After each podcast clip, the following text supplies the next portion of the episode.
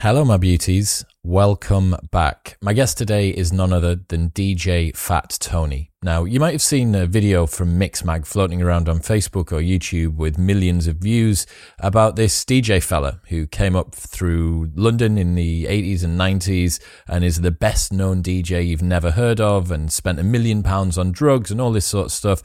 And the documentary is phenomenal. It's linked in the show notes below and you should check it out after you've listened to this episode. But today we get to sit down with one of the most fascinating stories behind a DJ career that I've ever heard. And we get to go through everything. So, from being one of the biggest DJs in London's house music scene to running some of the best known events in the UK, group sex with Freddie Mercury, pills in Hong Kong, and birthdays on Concorde. Uh, I probably could have got like 10 episodes out with him.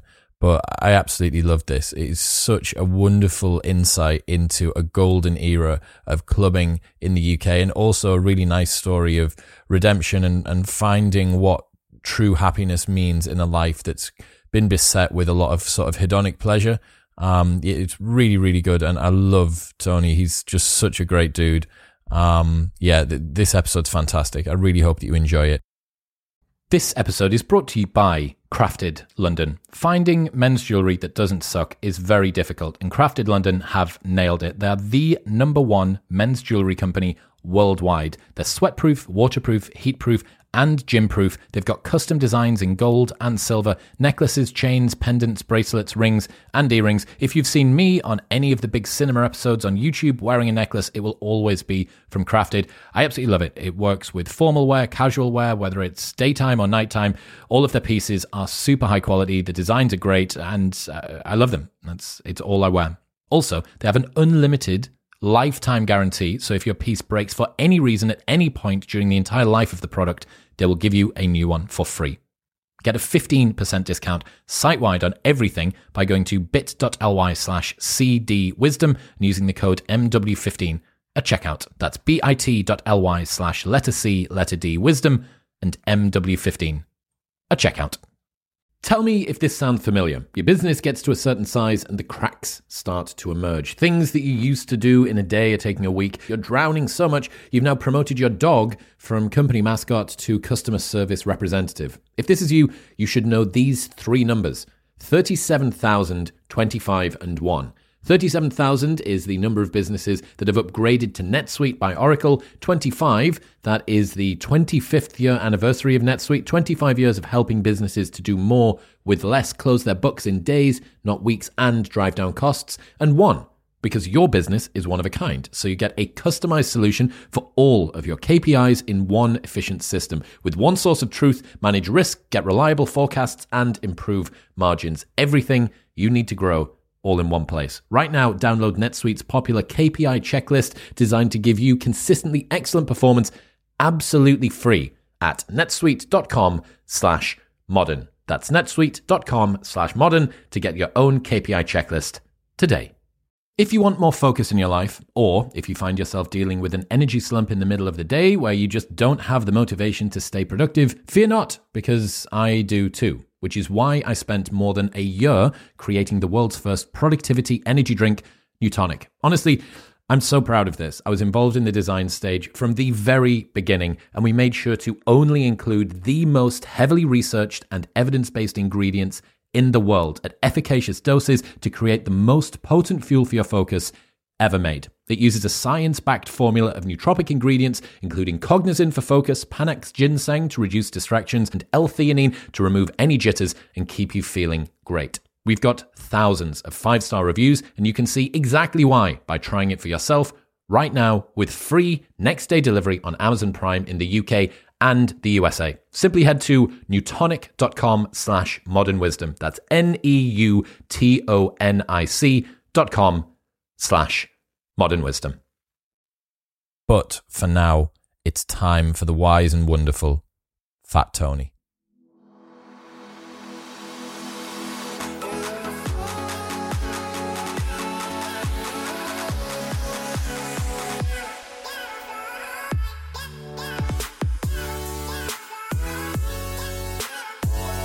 DJ Fat Tony in the building. How are you, man? I'm okay. I'm good. I've uh, I've been, yeah, I'm actually all right today. I've been ill uh, for the last few weeks, but I'm okay. I'm good now. You had the Rona. Yeah, I did. Yeah, it kind of, I kind of was like, I went for a whole week of thinking, oh, this is all right. I can do this. Uh, it was kind of a mild flu, bad chest, uh, but I was wise enough to ask my, well, my doctor decided he wanted to put me on steroids for my chest because I have a bad chest anyway. Uh, so thankfully, I took the steroids. Uh, on the then it went away on the Thursday, and I thought, yeah, I feel really good. Friday night, boom, temperature 40, 40 in the 40s for four days and four nights. The worst fever.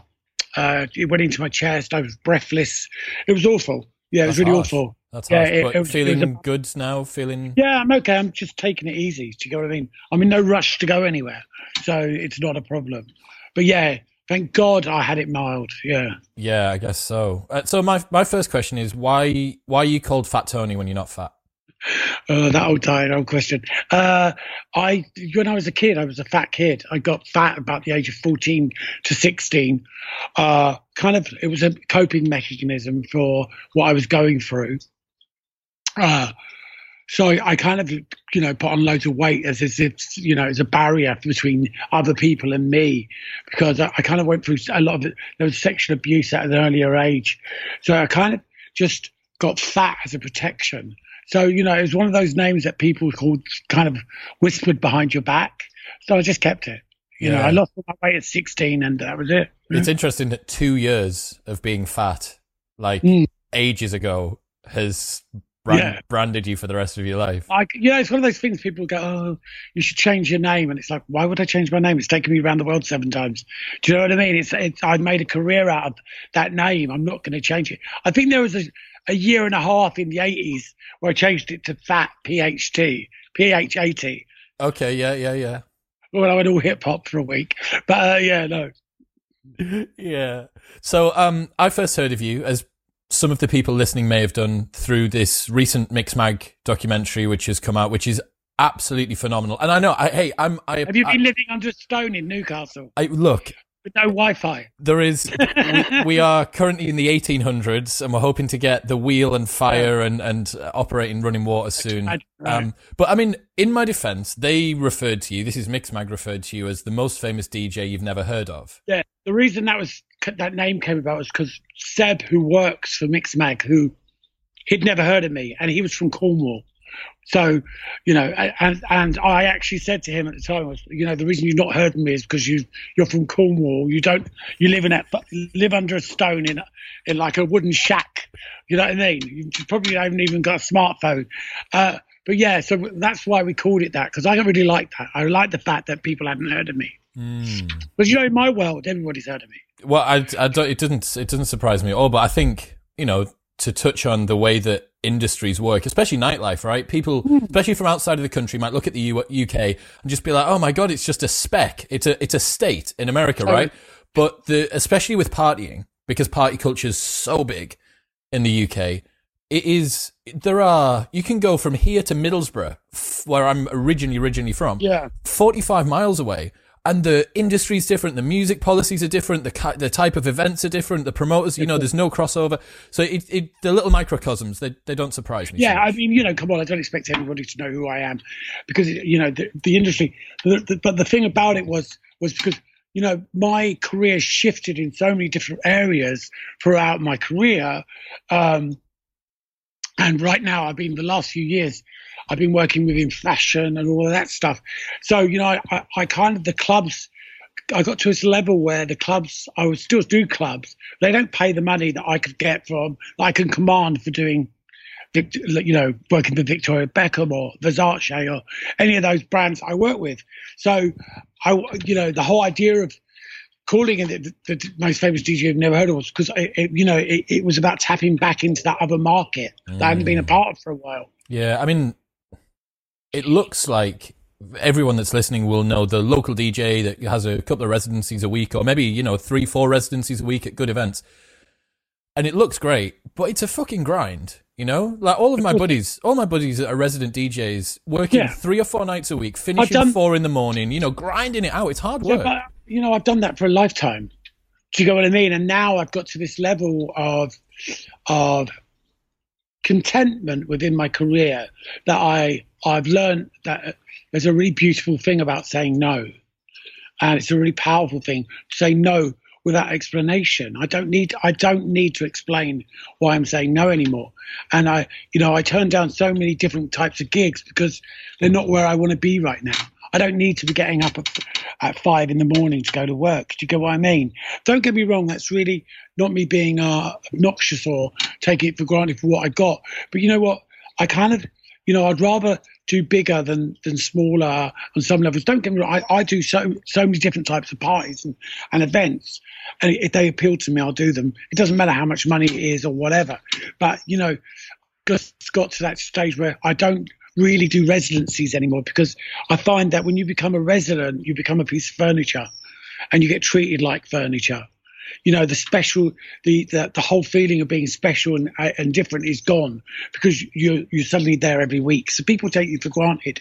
You, there's no amazement about it. Do you get what I mean? I couldn't like, more. You, you just go there and people go, "Oh, he's there again." Yeah, I heard him last week. Well, you part, it's me, like the bar staff. You know, you're just yeah. one of the bar staff, one of the glass collectors. Yeah, totally.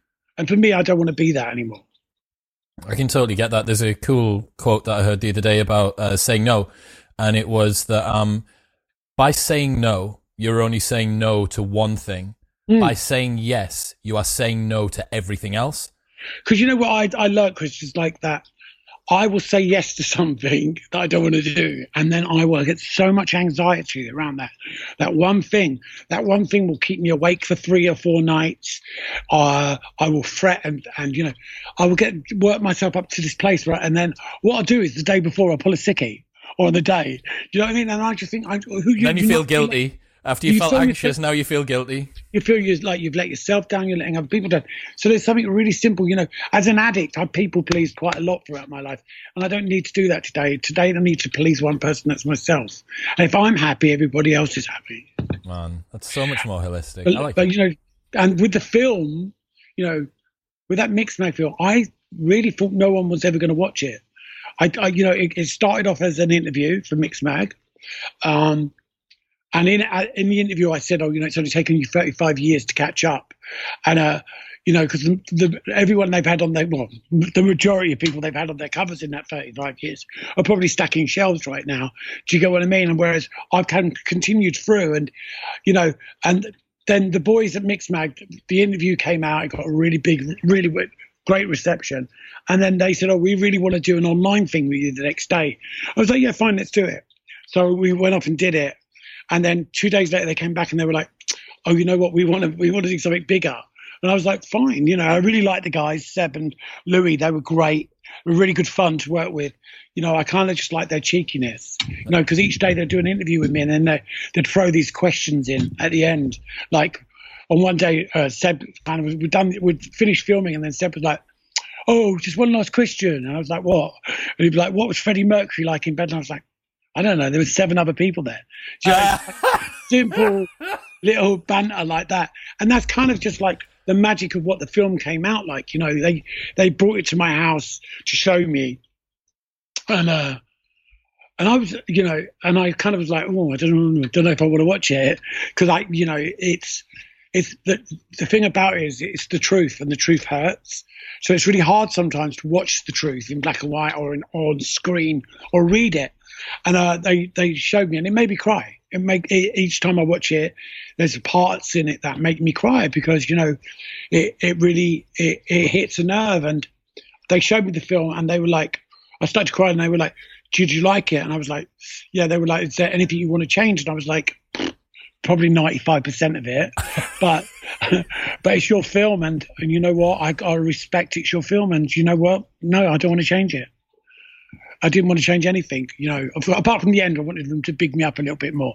in the in the uh, in the uh, in the in the uh, what he's doing now type thing. Yeah, because they kind of just put a few things in. I was like, no, you might as well stick it all in. And then I was like, actually, no, don't stick it all in. Do you know what I mean? It doesn't need to all be there. Yeah. Do you know what I mean? It was kind of one of those. So we just left it as it was. And you know what? It's had nearly three million views. It's three, insane. It's it's three million. Phenomenal. It's it, mental, man. It's so good. So again, if you haven't seen it, it'll be linked in the show notes below. So once we've finished, uh, mm. uh, once you finish listening to the podcast, go and check it out. It is absolutely amazing. It's like the, one of the first long form Facebook videos I've seen with like a couple of million views as well. Which, mm. uh, just yeah. unbelie- unbelievable. So yeah, I mean, the, the blew bo- me away. The bottom line is that your story resonates with a lot of people. It's interesting and intriguing to a lot of people. So I want to give you an opportunity to kind of delve into that and obviously yeah, show yeah, show people that haven't seen it what that story is, and then go further with with it as well. So where do we start with your career? Where do you want to start with my career? At, at the beginning. At the beginning, yes. Well, please. you know, I uh, I I used to work on the door of a nightclub. I, I, mean, I started going out at a really young age. I started going out at the age of 14 uh, to nightclubs. Uh, got kicked out of school at 14. Went to work in a place in Kings Road, which is in Chelsea, which at that time people walked up and down all day long on Saturdays. It was like it was like social media. So the likes of where I met Boy George, I met most of my friends would be walking up and down that road because punk had just come from that from from Kings Road, Chelsea. So it was the next big, the next best thing, the next next biggest thing. So the photographers would always be there. It was like kind of the place to go and be photographed. So I got a job working there, and then we started hanging out with, met all my friends. Um, made new friends. Obviously, it made loads of a whole new circle of friends, and we started going out clubbing. And I would, uh, you know, I would I had a mouth. I could get what I wanted. I was the most obnoxious person you'll ever meet. And, you know, I was always in somebody's face. So people just gave me what I wanted. And so I had this job on this door of a club called the, Lyce- at the Lyceum, where Lion King's playing at presently in London. It's a big theatre. And I was working on that door. And each week I would moan about the music for no reason. No reason at all, just moaned about it. And the guy, Rusty, who run the club, said to me, Oh, if you can do better, bring your own tracks. And that was it. I kind of went with four records the next week. And uh, within a month, I was in New York playing. How, how old are you at this point? I was, uh, at that point, I was 16. Yeah, 16, going on 17, yeah. And uh, it, literally, that was it.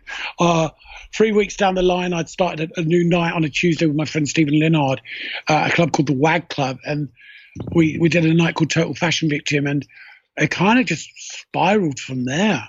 You know, I kind of within yeah, as I say, within a month, month and a half, I had a residency in New York at the Palladium, and it's kind of just all went. So yeah. that that first period there, from some fella on the door, some lad on the door of a venue, to yeah. to being a guy with four records, to having a residency in New York. Yeah, that I mean, that's the that's the liftoff. I think that's probably most dramatic, right? Like if you actually look at yeah, it, kind of just it was in You know, London was a much different place back then. It, you know, it, it had a, a, nucleus of, of the which was the West End, which is Soho, and that was it. So that was the clubbing mecca area. So everybody knew each other. London was a really exciting, creative time. We didn't have social media, so everybody went out, and going out was where you met people. And you know, um, so everybody knew each other, and, and everyone at that point, London was like the place to be. Everyone in New York wanted to be in London, and and everyone and all the clubs in New York wanted people from London. So it just kind of all fell into place. And you know, yeah, I was it literally happened so quickly. It's just like literally mad. So you got flown to New York by who? I go to New York every two weeks. By who? By uh, by Steve Rubell, who owned, who used to own Studio 54. He, he went, they got rid of 54, and then they opened this new super club called Palladium. They and you had Schrager. Schrager owned like area, this other club down the road, and all of those clubs. So I kind of got in with all that lot. It was kind of really mad, yeah. Yeah, that's insane. What's it feel like as a 16 year old flying to New York to play records, having well, been a DJ for a month? It, it was kind of um, actually it was about I was about seventeen because I remember I went to New York the uh, for my birthday, my 18th on Concorde, and then I got a taste no. Concorde, and then I stopped doing the Palladium for a few months, and then they wanted me back, and I said I'm only coming if you fly me on Concorde, and they actually flew me on Concorde, and I was just like thinking, oh my god, you bunch of wankers, like, like I mean? but it was kind of just you know what, it was kind of just that's what it was like in those days. You know, suddenly we didn't have superstar DJs before that. Do you get what I mean? And it was kind of just it, it all is all about being in the in the right place at the right time with the biggest mouth. Well, you were yeah. positioned based on the brand that London had. mm. you were given an unfair advantage there, right? You had competitive advantage because you were totally the British DJ that's come over, and you know they can. Uh, you, you, don't have. There's no fact checking, right? You can't no, go on your SoundCloud and say, "Actually, you no. shit," and and twelve. Of course not. Of course not. They didn't give a shit because you know all it wanted, all they wanted was the, the word London, and they wanted the name of the WAG Club or any of the other venues that I played at. So kind of that's how it was. You know, there what you you you had nothing to fall back on apart from your your last set. Do you get what I mean? And and I kind of yeah, it was mad. So what? Were you, of course, what were you playing? I was playing early house. Yeah, house. It kind of started off with things like Luther Vandross and uh, you know, Chaka Khan and all of that stuff that was out at that time, and then kind of progressed slowly into we'd play old disco, and then from old disco it went into early house, the early you know Chicago stuff. What and, year? what year are we talking here? Um, I should know this stuff. I'm writing but uh, we're talking. So I was 18, so I'm I'm 55 now this year. So work it out yourself. 55 to 20 70. Okay, so you're talking like late 80s, early 90s, I guess. Yeah, early 90s. Like, so, I mean, yeah. you know, for the people listening that are househeads, you know, that love defected and, and, and good, like quality modern, I guess, modern house brands. Yeah. Um, that is seen as one of the glory periods, right? For the, the development it, of house. You know, it totally was. You know, I used to go to Sound Factory. I used to go to Paradise Garage. I was, you know, a, a regular at the garage, and you know, I had an amazing time. You know, and it's like I was the first one. Me and my friend Steve Swindells were the first person ever to bring Frankie Knuckles to London to get him to play. So we brought him over, and he played with us at this club called Jungle, which we did on a Monday. Um, yeah, so kind of, you know, there was none of that whole my God, we've got this person, we've got that person at that point in time. That come a few years later when everything suddenly got a lot bigger. Do you get what I mean? At that point, we had Larry Levan, who was classed as a superstar DJ because he played at Paradise Garage, you know. But it kind of, as you got to meet these people, you realize that they weren't superstars. They were just people having fun, taking a lot of drugs, and having a really good time. Yeah. Do you get what I mean? Like myself. Yeah. You know, unlike though most of those people, I didn't know when to stop. Okay, so we've got we've touched on one of the uh, defining characteristics, I suppose, of your early DJing career. Yeah. Um, what can you remember your first drug? Uh, my first drug. Yeah, it was my first thing, drug I ever took was cocaine poppers. I did pop. I used to do poppers before that, you know, amyl yeah, nitrate. Yeah, yeah, yeah. And then I kind of, I, I moved. On. I didn't even smoke at that point. I, I didn't smoke until I was 21. Uh, and then I remember the first time I ever took cocaine, I hated it. I actually hated the feeling. It made me feel really paranoid. Uh, and I thought, I'm never doing that again. And then I one night I was outside heaven, which is in the movie I tell you in the film that I and I, I met with uh, a gang of guys going into heaven, and one of them happened to be Freddie Mercury, and uh, hung out with that lot and then we all went back to their house in Holland Park, and um, and someone offered me cocaine. Freddie offered me a line of cocaine, and I was like, "Oh, I don't do it. I don't like it." And of course, did it straight away. And uh, that was kind of it. That was my drug of choice. And you know, it, then it, it, I didn't do it for a little while. I, I, remember I didn't do it for about, I think about six, seven months. I didn't go near it again. And then there was a real major uh, heroin uh, vibe thing going on in London majority of people in London and on the club scene were really big smackheads. And so I was kind of anti that anyway because all my friends were taking that. Uh, so, you know, it was, it was inevitable that I was going to end up being a junkie, you know. it's, it's, in my blood. Yeah, I get it. I get it. So cocaine obviously is a, a, good drug for people that are partying a lot. And how often were you going out? Was it seven nights a week? Was, was, life and partying just one one yeah. big sort of mesh? Well, I mean, you know, I, I kind of suddenly I, I had no goals. I wasn't one of these people that thought, right, okay, in a year's time I want to be this, and then I want to go on to progress to that. I never, I never had that. I was always, you know, I, like I always have been in the moment, and I kind of just, you know, I, I just, I'd arrived. Clubbing was my life. Clubbing was everything.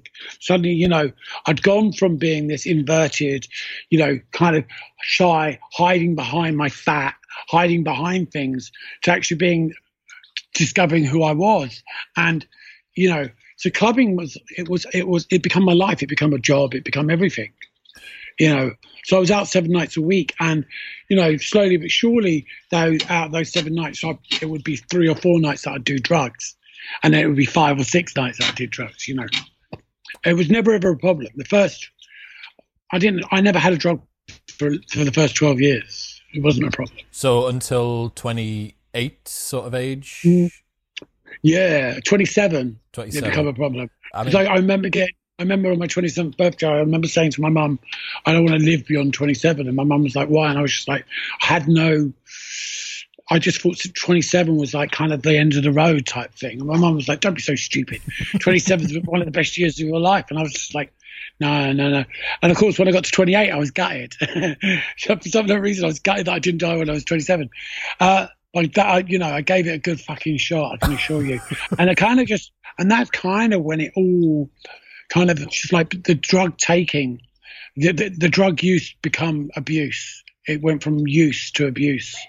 And I was just started abusing drugs. I started, you know, I'd be up for four or five nights on the trot, you know. so talking about the the years before drug use became abuse. Yeah. What was a typical week like? Talk talk me through a typical So week. I would go out Monday, Tuesday, Wednesday, Thursday, Friday night. You know, I would literally, at that point in time, I was still living in Battersea, which is where my mum and dad lived, which is just over the river, which is central London. So it was, I mean, you know, I had it, everything took 10 minutes, 20 minutes in to get into Soho from my house. It's like, uh, so I kind of just, I would be out, and because I was living at home, I didn't ever ever wanted to go home. I had all these illegal drinking clubs in Soho. So you would go to these illegal drinking clubs, like 79 one was called. And we had a club called the Pink Panther, which was a gay 24 hour illegal drinking club. And you'd go uh, about three in the morning, and by 6 a.m., it would have been raided by the police. And you'd go out and you walk around the block and you'd go back in. And kind of that was just, that added to it. Everything was just like, you know, the thrill of the police raiding something. And, you know, so that would be like Monday, Tuesday, and Wednesday. Then Oh, you- Thursday, so you're Friday. You're not DJing through the week earlier on in No. the week. You're not No, I DJ. I? DJ on Tuesday. I was running my own night on Tuesday at the WAG Club uh, at that point in time, and then I was running Saturday nights at the WAG Club as well. Uh, and at the time, the WAG Club was like the place to go. I mean, there would be a queue around, like a, a three-hour waiting to get in, like on a Saturday night. And we we basically were on the door off our nuts, saying, "No, you can't come in. You can come in." We were just getting whatever we wanted. You're a people. cunt, and you're And, a uh, cunt, Yeah, and you're a basically. cunt. Yeah, totally like that Yeah. you know, and uh, we'd say, sorry, you're, you're you, you can't come in, you're off your nut. coming like, from you know, yeah, yeah, yeah. pottle calling cat. Uh, totally, and uh, and taking care. yeah. but yeah, it was it was it was Freudian uh, a pretty. Uh, you know, so that was Saturdays, and then what happened was a new club opened called the Limelight, which was opened in a big church. And in the eighties, it was like the place, the late eighties, early nineties, the place to go. And they basically brought me in. You know, yet again, I met with the owner called a guy called Peter Gatien, and they had these clubs all over. They had one in New York, which was the place to go. They and they had one in Atlanta, and they wanted to open this one in London. It was on Shaftesbury Avenue in a disused church. And I remember having a meeting them saying, "You need to have, you need to employ me." And they were like, "Why?" And I said, "Because if you don't, I'll just annihilate your your club." And it's like the bullshit that would come out of my mouth. And these guys were like, "Yeah, yeah." So they employed me, and within like within a month of working for them before it even opened, I'd become like the musical director of the Limelight, and I was like on a retainer of ridiculous amounts of money. And it was at that point you know, I had suddenly had all this money. I had to, like, I had my own office. I was, you know, I, I just turned 18. You know, I was kind of like just running so many different things and, and little projects and scams going on in London. And, you know, it kind of just, I got swept away with it. I got swept away with it. You know, I had, I felt that I had to be there every night. I had to take the more drugs than everybody else. Uh, and it kind of just, you know, that kind of just become who I was. It was it was fucking awful. I, speaking as someone who started club promotion in 2006, which is early by today's standards but late by yours, um, and me and my business partners started running events. And I've got a very similar story without the, the hectic drug use and the and the, the celebrities and Boy George and stuff like that, unless you count Geordie Shore. Um, and No, you don't. No, you don't. Okay. Um, Unless you're in rehab. yeah, yeah. Um, but I understand, and I can speak from personal experience about what it's like to be a young guy who finds himself having never been in a position of authority or uh, being renowned, uh, potentially not being liked by people, or or having people need you, and Mm. that sense very quickly can become your identity, and you can wrap yourself around it. And what I found, slightly different to yours, um, me and my business partner started associating, uh, or at least me, not not Darren. He's a lot more. It was a lot more stable than me. Uh, he's got two kids now. He's, he's completely unstable now. He's got two. He's Well, got two kids and two dogs. It's impossible for him. Out to pasture. Yeah. Oh, for sure. Um, uh, what I did was I started associating my sense of uh, self worth and um, well being with the success of the business. Of course you do. It's, it seems like with you, perhaps it was to do with Well, the depth of the partying, to do with Well, the level of just- renown. it, it become more about ego, and the ego got so big because you know people were blowing smoke up my ass. I couldn't do no wrong. I was having two nights a week, running two nights a week at the limelight with my name on. My name was everywhere. I'd suddenly gone from being this fat, obnoxious kid to being in the in the Sunday papers. You know, I was suddenly in supplements. I was suddenly doing interviews for things, and it just like kind of got bigger and bigger and bigger. And I kind of, uh, you know, in those days, fashion had just come into play again. I was like head to toe in Jean Paul Gaultier. You know, I was wearing. Everybody wanted me to wear their clothes. It was insane. And you know, of course, you know, you you gi- you give something those that stuff to an eighteen year old. They don't know what to do with it. It's going to lap Apart it from- up, aren't they? Yeah. Exactly. I'm like, you know, it's like fucking pig in shit. You know, seriously. No, I, had- I had no tools to deal with that. Do you know what I mean? I kind of just, you know, I, the only way I could deal with it was by taking loads of drugs and, and riding it. What did the dr- what, how did the drugs help? Well, the kind of drugs kind of led me into this like false sense of okay, they fed the ego. Mm. They fed the ego. They kind of took away the fear. You know, I, uh, you know, the fear of being found out. I've always suffered from imposter syndrome. You know, and I always had that fear of, oh my God, I'm going to get seen, found out here. You know, uh, and kind of, you know, the the enjoyment of what I actually started off by doing by DJing. You know, I kind of always, uh, when I look back on it, I always think because it was never uh, a chosen job and it was never a chosen path. I think that's why I kind of tried to destroy it so much. Do you get what I mean? It's kind of was like it wasn't something that I studied to do. I didn't set out to be that. I just kind of was just like, okay, this is what I've fallen into. I think certainly by George, yeah, my- uh, George says it quite nicely in the film that when everybody else was off brand building, I was off partying. Everyone else was building a name for themselves. I was off just building parties. Do you know what I mean? And because I always had that fear of, uh, of, I, I, I always had a fear of success. It's really weird. The bigger I got, the more destructive I got. So, and I've always been like that. I'm still like it today, but today I kind of have it capped and I, I work a program around it. But, you know, so there'll be areas where something in my career is going like this, and then I'll be over here pouring paraffin on something to, to, to create a smoke screen so that you can't really see who I am. Because it's, you know, it, it's, a, it's, a, it's, a, it's a weird one. And, you know, at that point in time, I got success was given to me on, on such a, a a massive scale. I mean, you know, I was doing TV stuff. I had a show on Kiss. I was doing, oh, it was all there. It was all there. Yeah, and you know, and of course, my mouth, the way I was, destroyed that. Do you get what I mean? I would remember I used Janet Street-Porter at that point was like head of BBC TV for youth, and she gave me like this job. She like she'd lined up all this presenting stuff for me, and she, as a part of the build up to it, I'd have to go and outside concerts and vox pop, where you stand outside concerts and say, "Hey, what? Why have you come to see so and so?" You know, all that rubbish. And I couldn't speak. I'd be so coked off my nut. I couldn't speak, and she'd come and take the mic off me and then like just send me home. And you know, there was so many of those golden opportunities that I always thought, doesn't matter, I'll get it again. Do you know what I mean? It's kind of the ego had taken over. I suppose what, kind the, of- yeah. what what the drugs do is they s- stop you from being able to ask or do that introspection.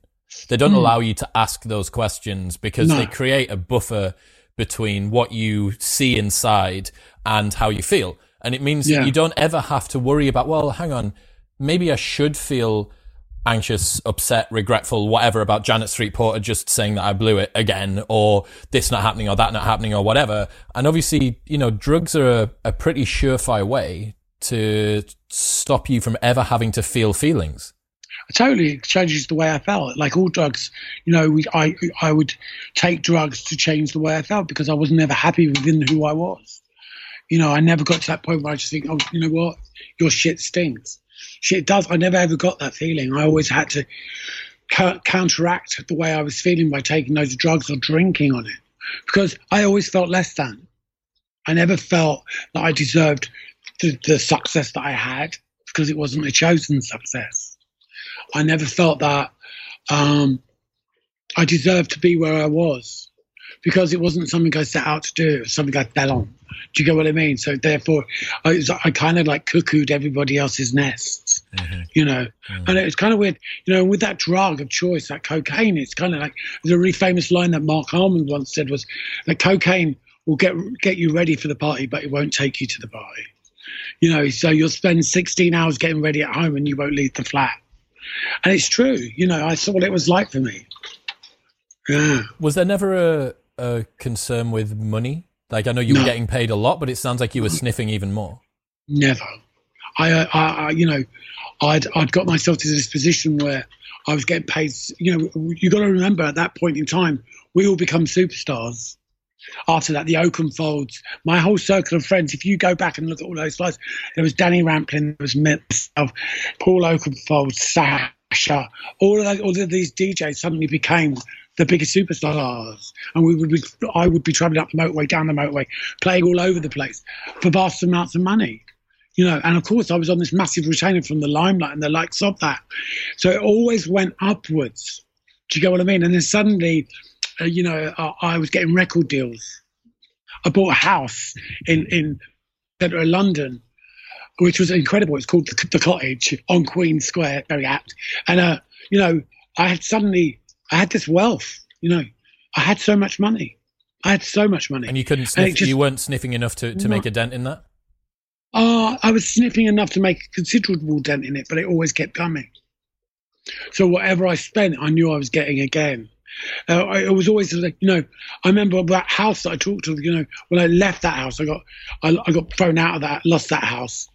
Uh, and the day that I left it, I left with one mirror and which was the mirror I used to chop the lines on. Mirror. Left everything else there, just the TV, everything. And everyone was like, "Well, why are you not taking stuff with you?" I was like, "It's fine, I get it again."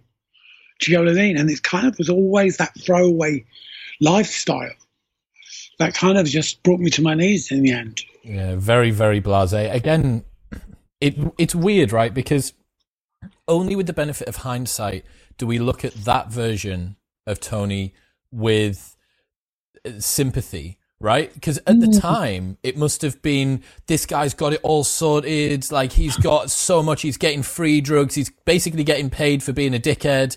Like he's getting, you know, and totally. Uh, it, it's what I think we need to see, or people need to try and look with a little bit more nuance at young success. You know, you've got mm. DJs like Avicii. I'm friends with tons and tons of DJs that are. Bless bit- Avicii. You know, Avicii. You know, oh, another one do you know what I mean? Just couldn't cope with success, couldn't cope with the idiots. Because what happens is when we get to that that that place, we're not on our own. We've got thirty other dickheads with us, and those other thirty dickheads are telling you what you want to hear.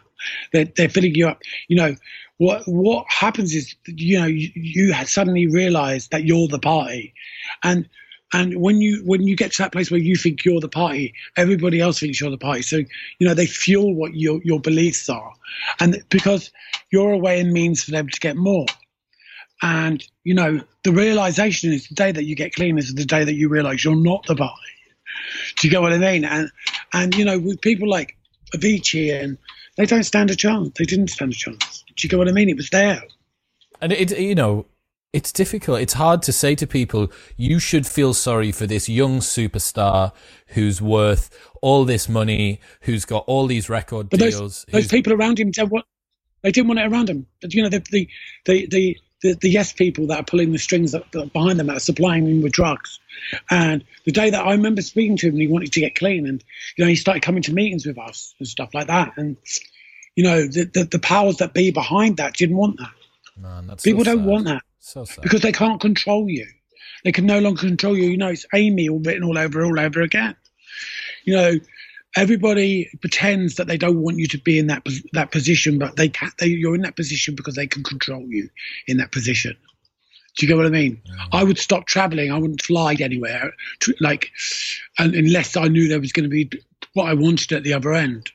And I remember one trip I had to go to Hong Kong, and um, it was a big money job, job, and I was like, "I'm- not going. And I remember getting to the airport, and my manager was like, "You got to get on the plane." And I was like, "I'm not fucking going nowhere."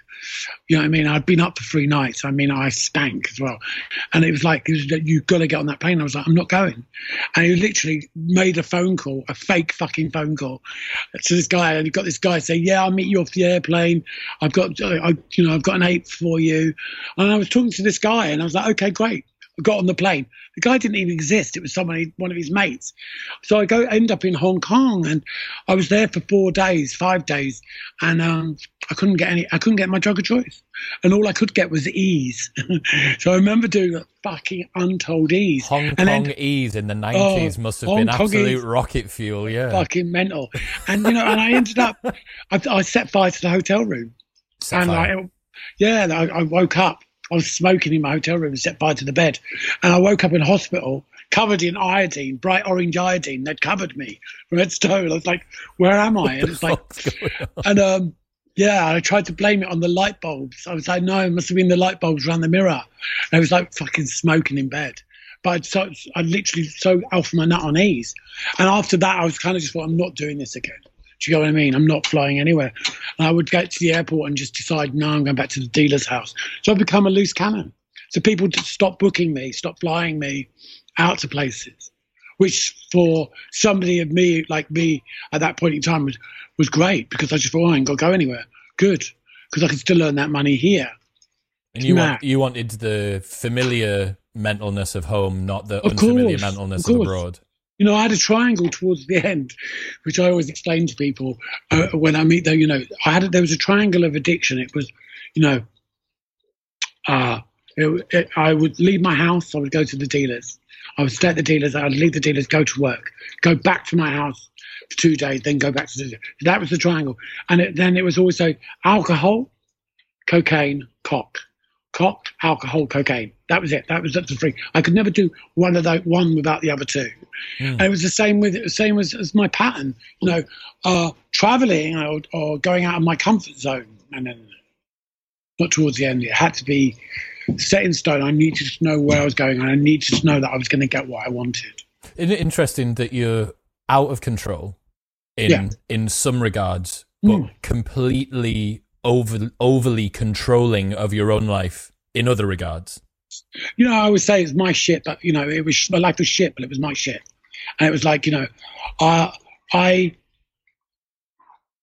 you know I could control the little that I had to control, and that's all I needed to control. Mm. Anything beyond that, going to the airport, checking in, getting on a plane, fuck that.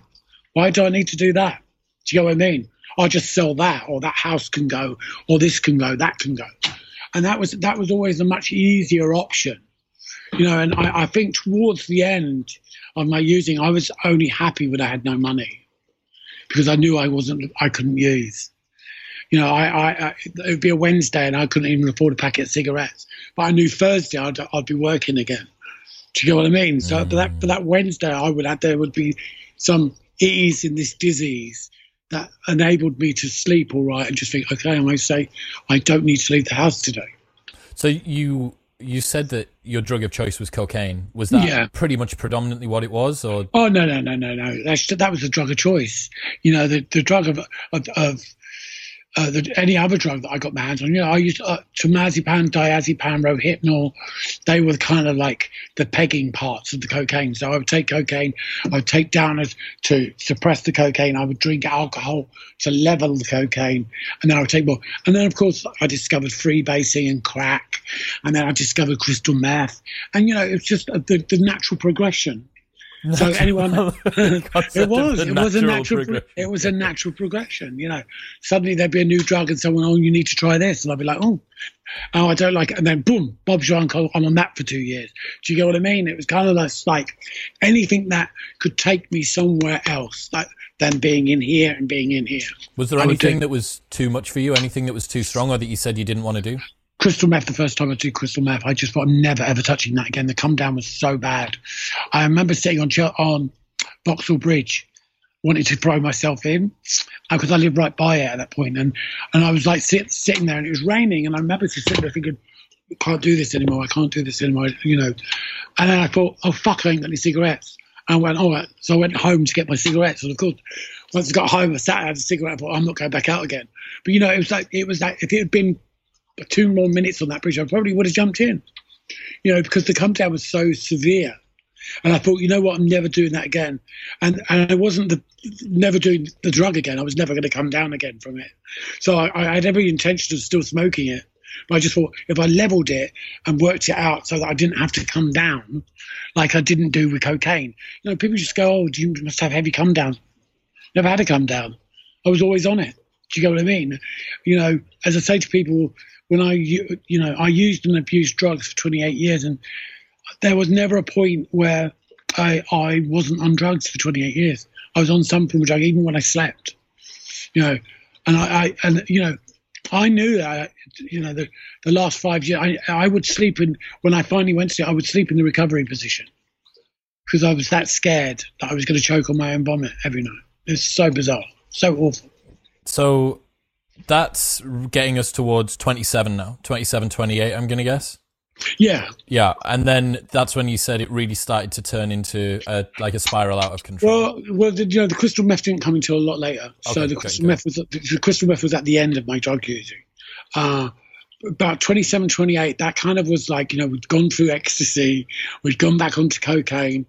Um, I'd moved to New York, I'd moved back from New York. I lived in New York for a year, thinking that, okay, you know, because ecstasy was really good at that point in time in New York. So I thought, oh, I'm going to stay there. And just thought, stay there. Traveling around the world on an uh, international drugs tour. Totally, hundred percent. Because I could earn the money that I was getting, and I could command that money for those audiences. And, um, so yeah, kind of like it. It kind of just gone from partying. The party just didn't stop. It, it kind of went from party to three day binges, four day binges, and then the psychosis started, and kind of I started to lose the plot a little, and kind of would reel it back in and just think I can't do this, and I would end up in really dark situations and end up in places that no human being should ever end up. And I kind of just thought, used to think, okay, I've got a real problem. This is a problem. So what I would do is would just change dealer, or I would change the situation. I would change the scenario. I would change circles of friends. So it's a proxy. It's a I- proxy for making progress, isn't it? It's Mm. it's it's an analogy, uh, an analogous situation that works side by side with what could be moving forward, but it's not. It's just a. It's just different. Yeah, it's different. I used to call it hoovering out the Hoover. Because you know it's like it's like you know you stick you, you you stick the nozzle of the Hoover into the Hoover bag and all that's going around is the same old shit being regurgitated constantly. But you you feel that you're doing something about it. I'm, uh, people- I'm actually cleaning. People feel not. people do that in all sorts of all sorts of ways, right? You know, perfect example. Let's go to another um, area that I touch on a lot, which is productivity. A lot of people will talk about how they they've got this new nootropic, or I've really worked out my my morning caffeine timing, and I'm like, dude, you work with your phone on your desk next to your laptop, like No, you're no, you're sweating the small stuff. Um, to talk about psychosis, I'm microdosing. yeah, yeah, bro. You're, you've got like you've got Twitter open on your laptop. That is not where you're doing your work.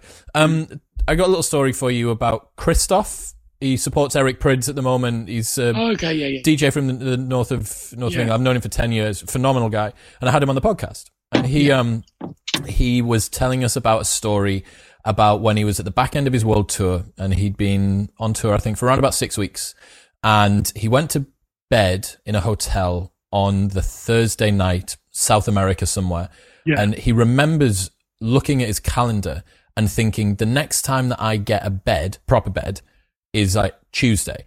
It's Thursday.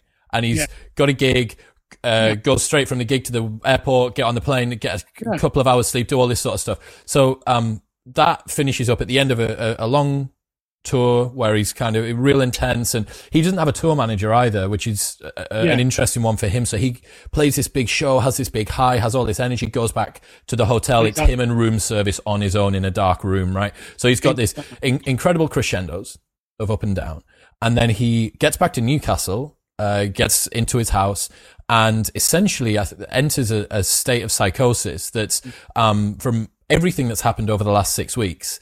And anyway, uh, it's a morning time, about five in the morning, six in the morning, and he comes to, he describes this situation. He'd been watching like QVC, late night TV, because that's the only thing that's on at five in the morning. And he realized that his hair was shit. So he went to Asda and he comes to to find himself sat on the floor of the toiletries aisle in Asda and he's got one of every hair product out on the floor and he's just taking a little bit and slapping it on his head and taking a little bit of this wax and slapping it on his head and taking a bit of this gel and slapping it on his head. And he comes to and he's like, what am I, what, what am I, what am I doing here? Ah, uh, not too sure. Stands up, gets a floret of broccoli, 48 dishwasher tablets and just walks out. And it was, he was like, and at that moment I thought, do you know, I probably could do with speaking to somebody. Uh, like, fucking hell. And. You know that is that's just from sleep, Deb. Yeah, I mean, I used to stay up for four or five days, and I would be out. And I remember there was this one one one time I was in Liverpool Street Station, train station, and I was with all my friends. And I was like talking to people, and, and then they were morphing into the wall, and I was like. And I was like running after people, going, "Oh, did you see my mate?" And literally, I was on my own. I don't know how I got there. I lived, I lived like uh, in Brick Lane at that point. So Liverpool Street Station. Obviously, I travelled there to go home, but and I was like talking to people, and then cars would pull up, and I was trying to get in cars, and the cars weren't really there. It was insane, and it went on and on and on. I managed to get home. I remember being in my flat, and I remember my boyfriend saying to me, "Tony, you do realise these people aren't here?" And I'm like, "What you on about? I'm in the bed. I was in the living room having a party with like eight or eight or nine of my friends, all dancing and, and literally having a party. They weren't there. And I remember eating soup on the bed, and like he was like, "What are you doing?" I was like, "I'm eating," and he was like. Tony, you realise this isn't real. And he called an ambulance, and the ambulance come, and they were going to section me. And they took me to the hospital, and they did all these. And luckily, it's because I hadn't slept. I'd gone into this state. My brain had completely gone. But I, it was at that moment, that the two days afterwards, I realised why how people get committed and how they get sectioned, where their minds go. My mind had gone. I'd lost my mind. And people were like, I was talking to people, and they were like morphing, literally morphing into car seats fucking mental. And that was just from that was from being awake all that time and taking so much cocaine mm. that my brain couldn't go. My brain started, and that was kind of at those turning points of where life had, had suddenly got a, a lot, lot, a lot, lot darker because you know I was losing it. I was losing the plot. even the most balanced among us, I think, are only five days of no sleep away mm. from being completely. Insanity. mental, from being Yeah, that, that hobo on the street that shouts that shouts words and has poo on the back of his shoe. Like Hundred that, percent. all of us are, and the the thin line of sanity that all of us are, are kind of wobbling on. Right, you're only Mm. a, a couple of travesties in your life away from something sending you down a spiral, and the the good wo- the problem that I, I feel so much like sympathy for, for the, the that particular area of your career because had you have had little breaks, had it have been like five years on, one year off, five years on, one year off, during that one year, you could have done some work, built up some resilience, you know, started to do the introspection that you required to be able Hmm. But you to know then, what? If, like Chris, if I'd had a year off and I went back to into what I was doing, I would have died. why? because my body would my body wouldn't have been able to take the what what I was doing again. Do you know what I mean? It's like literally, you know, my body had got so accustomed to what I was putting in it that it kind of built up a resilience. You know, mm-hmm. my liver, my kidneys, and everything. You know, kind of become dependent on what I was doing. When you stop doing that stuff and you take time out, And, you know, addiction isn't something that you can switch off and switch on in that sense. So when I, if I, you know, say I got clean and I have a relapse, that relapse won't suddenly go back to one glass of wine and one line. It will go straight back to six grams of Coke and smoking crystal meth all night where I left off. My body won't be able to take that. So my body will go into shock and shut down. And what happens is the organs start to shut down and the mind, the brain goes. That's what happens. It's what kills so many people. Let's look at Amy Winehouse. You know, her body couldn't take it. She started drinking again, and that's what happens. You know, it, people really underestimate the power of, of what the what alcohol and other drugs do to the body. Do you get what I mean? And kind of so taking time out was never an option anyway. surprisingly, surprisingly, actually, was one of the best, safest things that you could have done was not taking a break. Yeah, totally, hundred percent. That's interesting. You know, and I used to call it chemical scaffolding. It was what kept me because people were like, "How, how come you're still fucking still up, still awake, still alive?" It's like oh, it's chemical scaffolding, of course. You got these structures, right, that, that aren't 100%. part of you, but but that you're relying 100%. on. Yeah, I, I totally get that. So uh, before we move on to kind of recovery and, and the rest of this stuff, mm. I wanted to ask what was one of the heaviest parties that you can remember going to? Might be the heaviest or just one that comes to mind? I kind of think every weekend when we did trade, I used to be resident at a club called Trade, which was at Turnmills. It's a legendary club. And Trade was like the club, one of the first places in in the country that opened at 3 a.m. and went on till midday. And okay. it was uh, you, you probably would have been got that there. yeah, proper, proper Berg, Berghain style stuff. Yeah. It was. Listen, it, um, had nothing on trade. Trust me, trade was like the mecca. It had like an alley called Muscle Alley, where the Muscle Marys hung out. You had a heavy techno room with Tony De Vit and all those guys. We did trade like they had archways where you would queue up to buy your drugs like proper dealer shops. It was insane. And trade was like, you know, it was groundbreaking. It was revolutionary. It was like the place to go. So every weekend kind of would be the heaviest party. And was you that you, I mean? were you playing there or just out Yeah, there? I was resident there, yeah. Got you, got you. At my own room called Trade Light. And uh, I would, you know, that's kind of where the Disco Jesus thing came from because we could turn seven records into a 12 hour set. Do you know what I mean? It was just like, but it was insane, you know. So I mean, there was so many, and then I would leave there and go on all day Sunday, all night Sunday to go to DPM, and then all day Monday, Tuesday, Wednesday. So every weekend was kind of like that, and then I would then after that there were other clubs that we started called Orange and Fire in London. We started all of those venues. They all come from my my desire to take drugs you know, um, and my friends' desire to take drugs. We couldn't stop. We so we would create these after-hour parties. Speaking as someone who's been in the industry for a long time, and a lot of the people that are in it as well, listening, might get this sense. There's a lot of the things that you're talking about here that we now in the industry nowadays are trying to recreate, but it's mm. like it's the kiddies version, it's the nerfed version, right? So you were talking about um the party, the uh, the late night drinking club that's open 24 hours, and then the police come and they shut it down, and then everyone kind of runs around the corner, and then they come back. Like mm. there is secret parties that get done now, but it's all that happens is you get issued it via text message at 7 p.m. on the night, and it's that's rave culture. That's rave culture. We did that in the acid house days. But, You'd go to a phone box and have to call a number, and they'd tell you where what field to go to. okay, you've got to go 40 miles from here, right? When you get there, go to another phone box, and it was like it, you know, it was like being in Scooby fucking Doo. It was like trying to get to that phone box to find a field, and then you'd get there. You'd be in a field for two hours. The police would come and raid it. Forty thousand people would be sent home, and that's kind of what it is. That's rave culture. We, you know, people long for that today. Yeah, people yeah. long for the thrill of that today. Well, you, th- you look at this now, and you know, like I say, you have these sorts of parties, but it's the tickets fucking sold through Fatsoma or Ticketweb or fucking Ticket Arena, right? Like it's not, it's not underground. It's All just, right. Yeah, it's people, yeah, yeah. it's people trying to recreate of that sense of the of the golden era, right? And it is, it's kind of, I know that it's tragic I mean, and it's, it's, I mean, you know, ask ask those people that are trying to create that to name four of the tracks from that time that they're trying to recreate and the artist's name and I'm, I guarantee you they don't know them. You know they, they they they read about rave culture they dream about rave culture. You know there's something really amazing.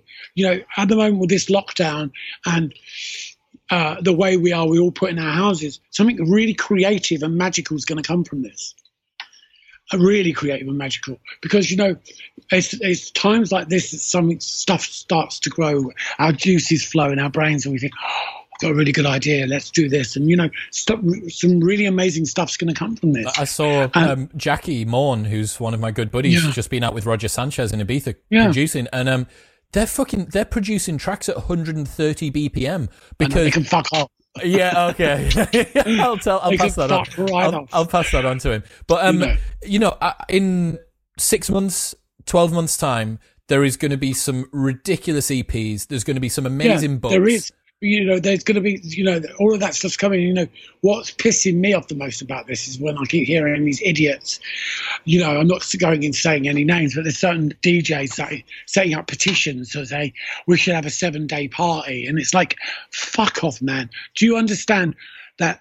Nightclubs and pubs are going to be the, the lowest of the lowest, right down there on the on the on on, on after at the gyms, after cafes, after restaurants. it's all got schools and colleges and and and factories are going to come first. It's going to be a slow turner. We ain't going to see a nightclub open this year. No way will we see open a nightclub of, of Ministry of Sound or any of those big clubs. They're not going to open until October, November, December. No way. This is not going to go away. It's like Italy and all these places. Then no club's going to open in Italy until there's a vaccine. They've already said it. You know, why would they go down, get the, get it under wraps and say, okay, you can go out partying again.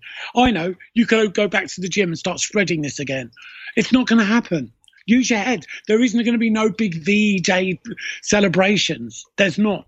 What's going to happen is other avenues are going to come out of it, and it's not going to be live streaming from your bedroom, but it's going to be other avenues. Do you, get what I'm saying to you? Did you see the Defected live defected live Yes, I did. festival? Now Yeah, that that is a shit hot way to do it. I know everyone's mm. doing live streams. A lot of DJs are. Yeah, yeah. You know, it, it's I've getting a bit been doing old. Now, did- but, I but mean, I did one the, the other week for the Evening Standard. I did one last week for Harvey Nichols, uh, live from my garden. And this Friday, I'm doing a massive one, which is going to get released tomorrow. I'm doing Victoria Beckham's birthday party for the NHS, live from live from virtual bir- virtual birthday party. Yeah, it's her birthday. She wants to invite all the key workers in the NHS to her birthday party via my garden. So I'm DJing for two hours set, playing all of her favourite tracks um, live from our garden for the NHS. And people can donate and they can also download the next day. They can download the playlist and they can also download the, the set. Uh, and all the money goes to the NHS and key workers. class. So that's this Friday, and that, that's going to go out just from her Instagram feed alone to 28 million. Uh, then from David Bees, I think he's got something like 100 100. Yeah. So it's going to go out. It's going to go out by his If they get well. the if they get the kids involved as well, I think the kids have Oh, probably all- got a twenty mil twenty mil. Like they're all going to be involved because they're all calling in to ask for tracks. So the whole thing is just going to level up and level up and level up. That's amazing. So man. we've been working on it for a week. So they're going to release it tomorrow, which is Tuesday. Um, the the the the evidence they're going to release like the, the press release is going to go out tomorrow. So I'm really excited about that. I kind of just think, and then I'm doing a one for British Vogue, and that's it. I'm kind of just like, you know, this is my job. This is my career. I'm not a bedroom DJ. Do you know what I mean? right and now, everyone's a bedroom. Well, you're a garden DJ. I am a garden DJ, yeah. But you know what? It's fine because you know that's my career. I'm not I'm not DJing to 42 people on a live feed that most people do. Do you get what I mean? This is Taylor. Taylor, so for the people that are just listening, there is a very, very nice doggo that's just been brought into the middle of the screen. I'm not. I, I'm sorry, but I you don't understand my love for dogs, and now I, I'm not going to be able to focus on anything except Taylor's for amazing. except for Ta- Taylor. Taylor is uh Taylor's 14 Wow, and uh, she's the savior of all of, all life. She's the best thing in the world. Taylor she has. Such an amazing spirit, and she's she's like everyone says that about their dogs. But trust me, Taylor Taylor has this magic about her. She's amazing. Amazing. Well, I'm looking for. I'm looking forward to seeing her during the live stream. Um, I, the best thing that I've seen, avid listeners will know what I'm about to say. Best thing I've seen so far in lockdown is my friend David Coverdale, who was supposed to be going away on a stag do to Istanbul, and his, his missus organised a virtual stag do. Where he, he had all of his friends on Skype video call Yeah. and he got dressed up. He had the inflatable hat and they were drinking and they did the full night that was a virtual stag do. And I was like, that's fucking sick. Um, before we get But on to. it. But that's it, Chris. It's all about creativity, and it's about you know what we make the best of what we got. And it's about, I think what people will keep, are forgetting in this whole lockdown is like, I can't go out, I can't, uh, I'm losing, I've lost 50 quid from not doing that job. Look at what you have got instead of what you haven't got. And you know what? People are moaning about being locked indoors. You're not locked indoors. You're at home safe. That's the difference. Do you get what I mean? It's it's not about being like, oh, I can't do this, I can't do that. Just, breathe, man. It's- this is this is a magical time. It's highlighted to me the people that have a growth mindset and the people that don't. And the people that have that growth mindset, I'm seeing flourishing in this situation, and the people that don't, I'm seeing stagnating and even regressing. hundred percent, hundred percent. You know, uh, it's it's it's it's it's fucking awful time. You know, I lost my one of my best friends this morning. My friend Debbie, she I'm passed away this morning from this, and her mum passed away on Sunday, last Sunday. So her sister Jane, who I grew up with, has lost not only her mum but lost her sister in a week from this virus. And and then you got these idiots saying, oh, you know, it's not real, it's not happening, and and the blah blah blah. It's just like, you know what? Don't Fuck get me, off. Don't get me started on David Icke and London Real. Yeah, please. oh, Don't, don't, uh, so don't. many of them. There's so many of these dickheads, and it's just like, you know what? You tell that to the key workers. You tell that to the people that are not being able to say goodbye to their own mums and sisters. You know, it's it's it's heartbreaking. It really is. It's, it's just, you know, and you know, and people. The sad thing is, people are buying into it. It's like, what the fuck? So there's this thing uh, called compensatory control, right? Yeah. It's, it's a, a, a psychological effect. In times of great uncertainty, people will turn to uh, more spurious or more narrative-based solutions. So, for instance, someone that's given an un, uh, uncertain medical diagnosis is more likely to see patterns in meaningless static on a Yeah. TV. And the reason is that we would much sooner believe that the virus is going around because of the plan of some malign scientists or the transhumanist lizard people, whatever it might be, rather than just chance mutation. And that leads us to want to create these crazy conspiracies because it gives us, it gives us a semblance, it personifies the, the virus as the, at the behest of someone. Someone chose this to happen, not just it's fucking course, yeah. random chance, you know? Yeah, of course, of course. Um, I, w- I want to ask if you were to go back, you might not even be able to remember this. If you were to go back and go across most of the, the big bits of your DJing career and you needed to absolutely take the roof off with a track, what are some of the tracks that you would drop from from back then?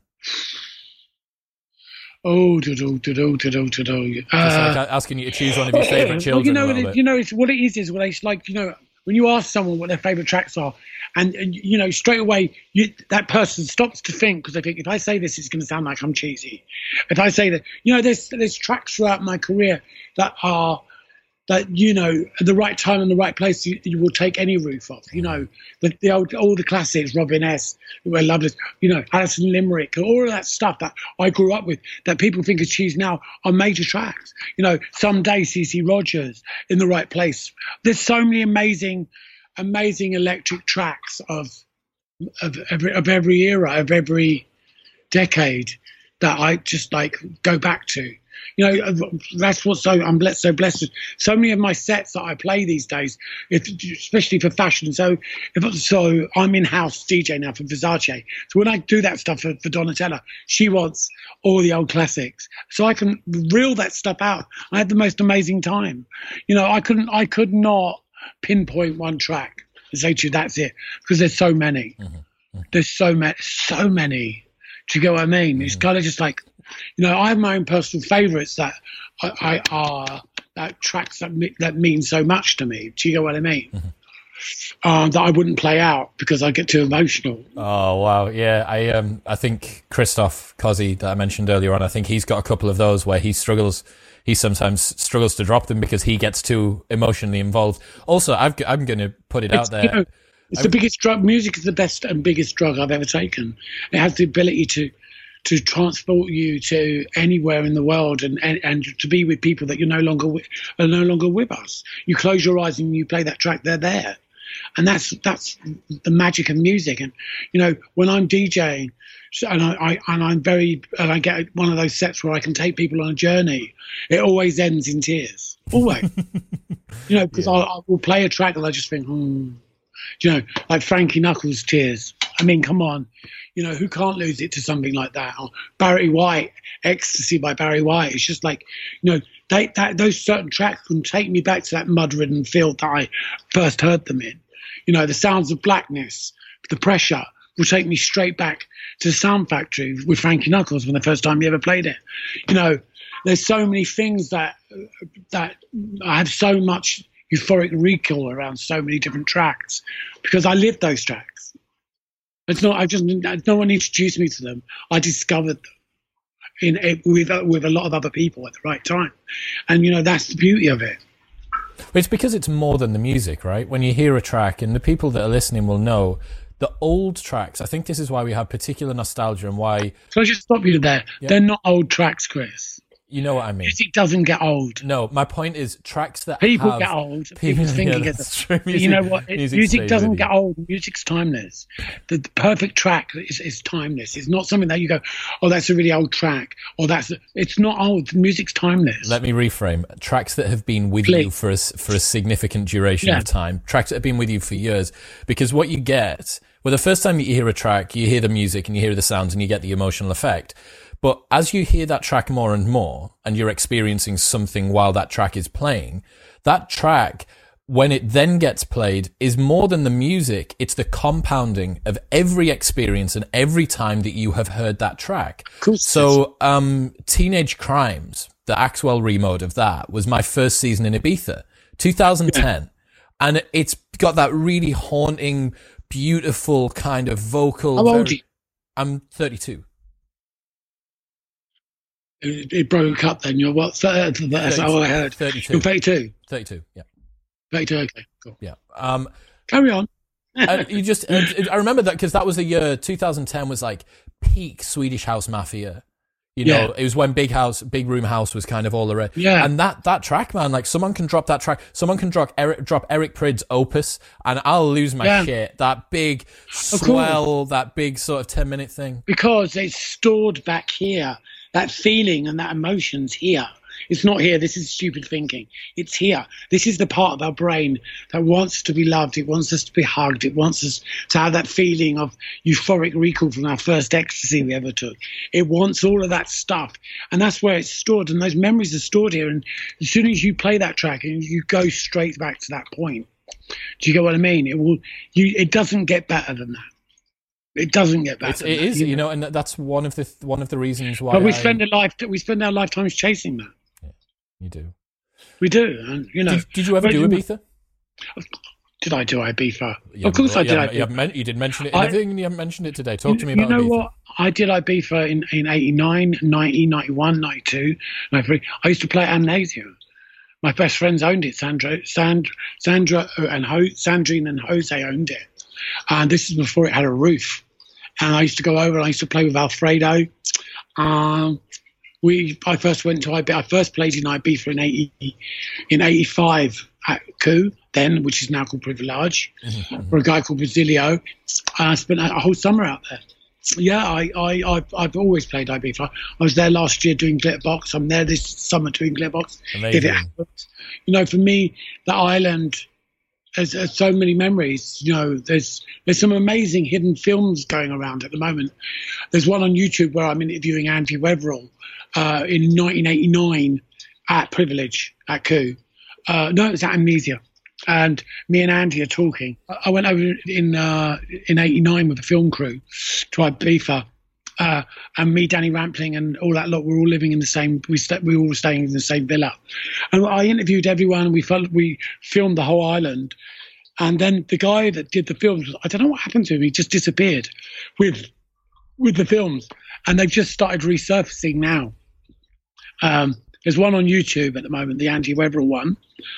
Um, what can people Tony, search? What should Andrew, people search if they? Tony Andy Weatherall comes up 1989 uh, amnesia. But you know, there's like a there's a, there's about a whole week's worth of film footage floating around. I would love to get you know. I know last not last year, the year before they were showing them at Pikes. Yeah, yeah, yeah. So I, I you know I want to find out who's got them. Someone does. Sure, yeah, someone, someone does somewhere. But, okay, so I want to I want to talk about recovery now. Yeah, you, you're in you're living this life in deep. Kind of, it sounds like there's been some experiences that have been in stark contrast to the fun that maybe sort of eight, teens into 20s into early 20s mm. and then it starts to become from you said use to abuse. Yeah. Is there a, is there an inflection point with this? Is it the meth on the bridge, or is it something else, or is it Oh, gradual compounding over time? Uh, it just built and built and built and built. And you know what happens is with addiction, it, it strips away and it chisels away at your self worth, at your self esteem. It leaves you with nothing. And it left me rocking backwards and forwards in a room, wanting to kill myself. You know, I lost everything. I lost my teeth. I, I pulled all my own teeth out on crystal meth. I, I, I, I went insane. And, and what happened was at the end, uh, there was a God given moment one evening. I was in a club called The Cross, rocking backwards and forwards as I did. And my partner at the time came in and you know he never came to that club. And it was a friday night and i'd already been out for two nights and i just thought i can't cope because he would go to the places that i worked and throw glasses at me and drag me out the, that night he didn't. He came up and what he did do was he asked he, he looked at me and said well, what happened to you? And that was the god-given moment that changed my life. I kind of just looked at him and i just couldn't answer the question. And when i tell this story I do a lot because I do a lot of talks around the country and and then you know within NA and other stuff. Uh, it always makes me makes me want to cry because you know it was that God given moment that changed everything.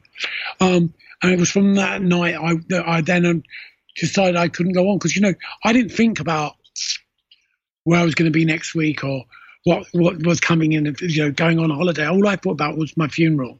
I thought about who was going to be at my funeral, what songs were going to be played at my funeral, uh, and that was all I had to look forward to was dying. And then suddenly, uh, I decided that I didn't want to die, and I got help, and I went away to treatment. I went away to rehab for six months. Um, and I came forward to London because you know when you're in treatment, they say you can't go back to DJing you can't go back to that life. You can't go back to that boyfriend, you know.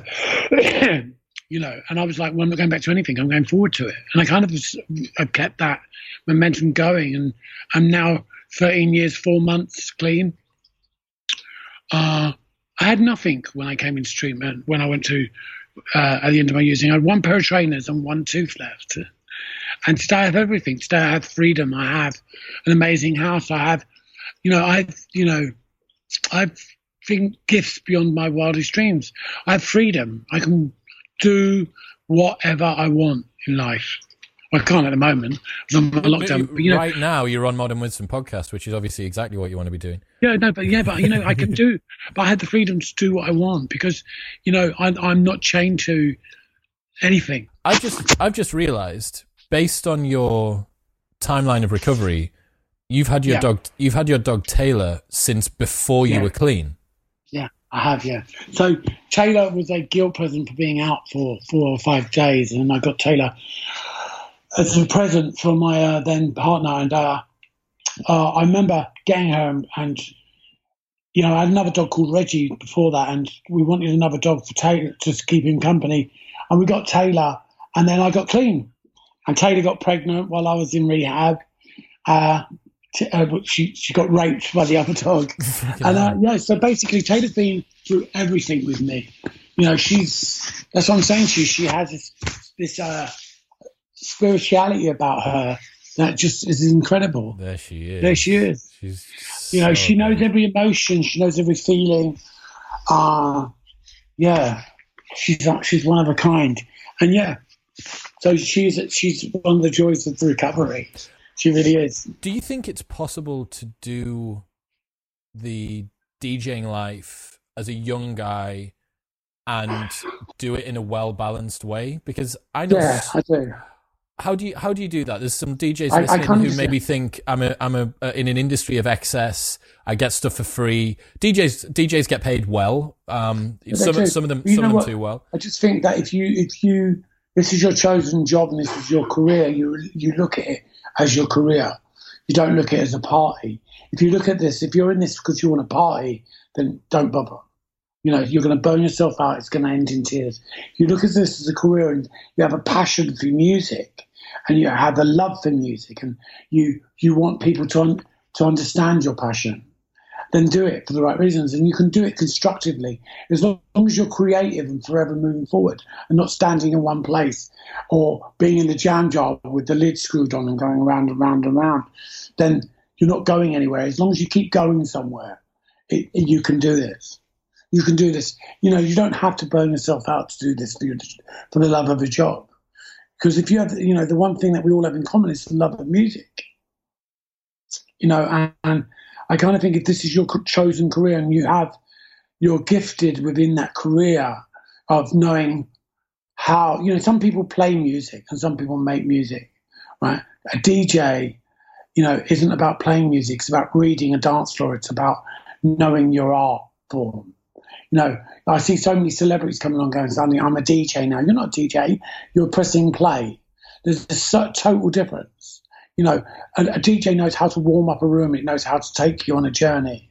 That's the difference. And I mean, if you, you don't have to, as I said before, you're not the party. You're there to facilitate the party. That's the, you know, and if you if you stick to those rules, you can you can do this job without burning yourself out. I think a lot of now the prevalence of increased competition amongst nightlife venues and social yeah. media, which is a specialist tool which needs to be used. I think there's a lot of 100%. a lot of promoters that might be listening who feel that they are the party. I've always made this this analogy ever since I started, you know, like 15 13 years ago that there's two types of club promoters. One of them are people who realize that they can make good money quickly from filling clubs and they have a capacity to it. And yeah. there's a second type that are people who love to party and they've realized, fucking hell, I can get paid to get pissed. And the, yeah, part, the, the ones that get paid to get pissed don't have the party too long because they'll lose the party. That's it, man. That's the difference. And and the ones that want to make money quickly aren't around for long either. You know, the ones with the biggest egos, they've got to remember there's going to be another 30,000 other people with the same size ego who are going to take their place. You know, it's uh, it's a nightclub. Don't forget that. That's all it is. Is a party. Do you get what I mean? You either do it well or fuck off. It's as simple as that. Man, uh, the the problem is that people believe that it's this crazy transcendent experience that all of this stuff's going on. They start to believe they're on hype, right? Especially you've got these people blowing smoke up your ass. You've got drugs and parties and girls and guys yeah. and all the rest of, of it that's, that's all happening. But you're right. There is and I've said this to every member of staff that's ever worked for us. There's like, there's the Chris speech, right? When they get promoted, they become one of our junior managers. And the Chris speech says, mate, no matter how far in we get, how long you stay with us, whether you become full time or whatever it is, don't forget that it's people getting drunk in a room to music. And that's exactly, all it's ever, ever exactly going that. to be. And you know what? You're the promoter of a party. You're not the one making the music. The, music's the most important thing in there. Don't treat your DJs like they're a bunch of cunts. Do you get what I mean? They're they the ones that are doing the job. treat us like cunts. Yeah, yeah, but you know, DJ dickheads. um, okay, so final final few things now. Um, GQ said that you'd met Prince, Michael Jackson, and Jay Z, and were totally unimpressed by any of them. Is no, that's bullshit. Is that bullshit? Prince, that's bullshit. Fuck you know, GQ. Prince, Prince is one of the most amazing geniuses I've ever walked this earth. You know, how could you not be impressed by Prince? That's, that was my question. How can you, you know, Jay Z couldn't give a shit about. You know, I met so many people from my career just to hang out with Andy Warhol. These people are geniuses. Do you know what I mean? How can you not be impressed by these people or what they do? Mm. They're masters of their art. You know, Prince isn't someone that you that went in the studio and got someone else to make his tracks for him. You know, he that guy pr- produced everything that he ever touched, played every instrument, did everything. How can you not be impressed by that? You know? Uh, no. So there's your answer. Good, of course, I'm impressed. Good, good, good man. Um, I was in awe of these people. So what's next? What happens next? What's next? Uh, there's a book. I'm writing a book. I have loads and loads and loads of mad offers all of a sudden. Lots of TV stuff. I'm starting a new TV channel uh, program. I'm doing a YouTube channel. Uh, I'm doing a yeah. There's a lot of stuff coming up. But you know what? Um, it's all creative and it's really. I'm not. You know, I've been asked to do a lot of silly things which I said no to. I'm too long in the tooth for that rubbish. Do you know what I mean? Um, but for me, uh, the most important thing is happiness as long as I'm happy doing what I'm doing, then it, it will work. What is happiness to you now? What makes you happy? Happiness is being at home with my partner David and being at home with Taylor um, and being in the moment, not chasing what some looking for things that I don't, don't have. It, it's it's knowing it's no it, happiness is knowing that what I've got right now is enough. Do you get what I'm saying? And and making do with, you know, it's not about making do. That's the what. That's the wrong thing to say. You know, it's it's it's about making magic with what you have, and that's what it's about. And you know, there's so many things that are coming. You know, people could go and say to me all the time, "Oh, the last three years your career's really took off," and it's like, no, it hasn't. It's like been the 13 years of sobriety and, and recovery that has enabled me to become the person who I was and who I am today. It's that person, and that comes from happiness. Yeah, I think you know I'm going back in the studio. Um, we've defected. There's loads of stuff coming up. You know there's some really amazing things that are in the pipeline. That's so cool. Yeah. That's so so. I'm blessed, you know. I'm blessed, and you know, it's it's not about luck. Luck's winning the lottery. So, you know, being blessed. I'm I'm blessed in the sense that I got a second chance at life, and you know, I'm not going to throw that away. And I think that every moment that we have is precious, especially today when when you lose someone and you lose people in your life, you just kind of reevaluate things. You know, because I don't need a drink or a drug to be an arsehole. I can do that very easily myself. But you know, I, but you know what happens is I have this part of my brain, this the the, the program that I work within Narcotics Anonymous, which is how I stay clean. And sometimes it, it, it, takes a while to kick in, and when it kicks in, it gives me that boot up the arse that I need to be. Your behaviours are off key, or the way you're treating people, the way you're treating yourself. It's about self care. And as long as I'm looking after this, everything else falls into place. And yeah, so after lockdown, who knows? Man, that's a beautiful message. What a lovely, lovely way to end it. It's, um, Thank you.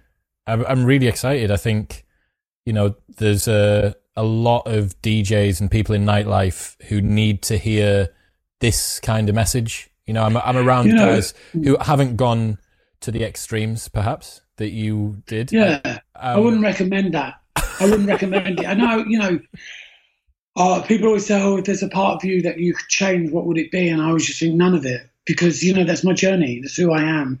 That shit I went through, that shit I created, all of that stuff that went before, is is kind of took, brought me to this point in my life. And um, I think if I changed any of that, then I wouldn't be who, where I am today in the sense of I wouldn't have found what it was I was looking for all that time without sounding like a really bad U2 song.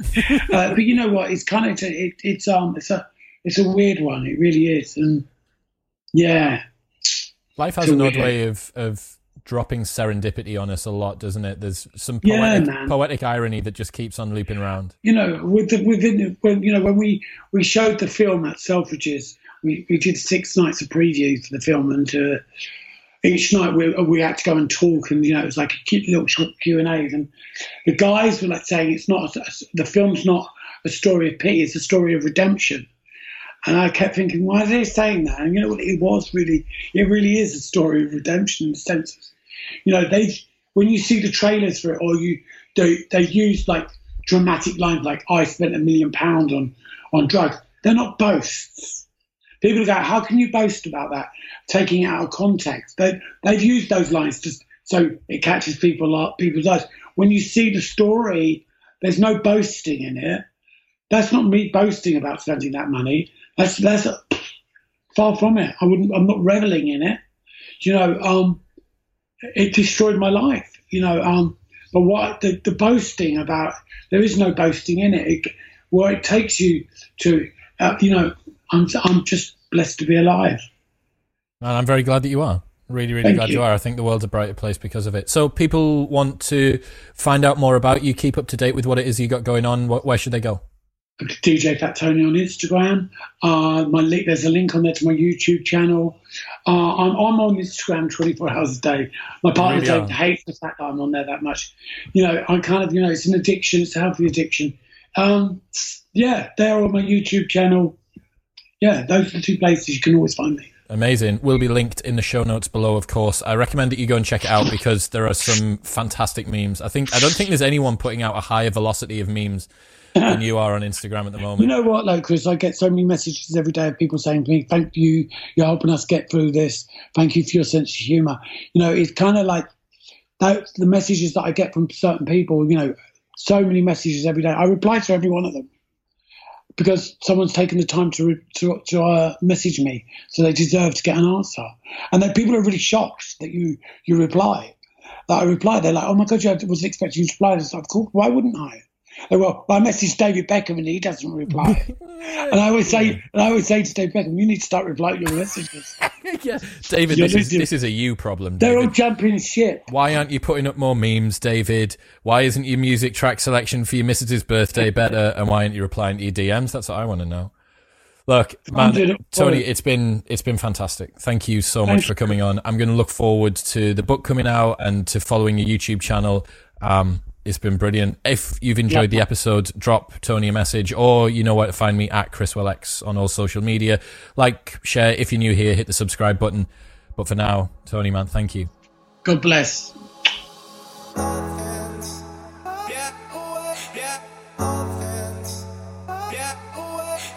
Thank you very much for tuning in. If you enjoyed the episode, please share it with a friend. It would make me very happy indeed. Don't forget, if you've got any questions or comments or feedback, feel free to message me at Chris ChrisWillX on all social media. But for now, goodbye, friends.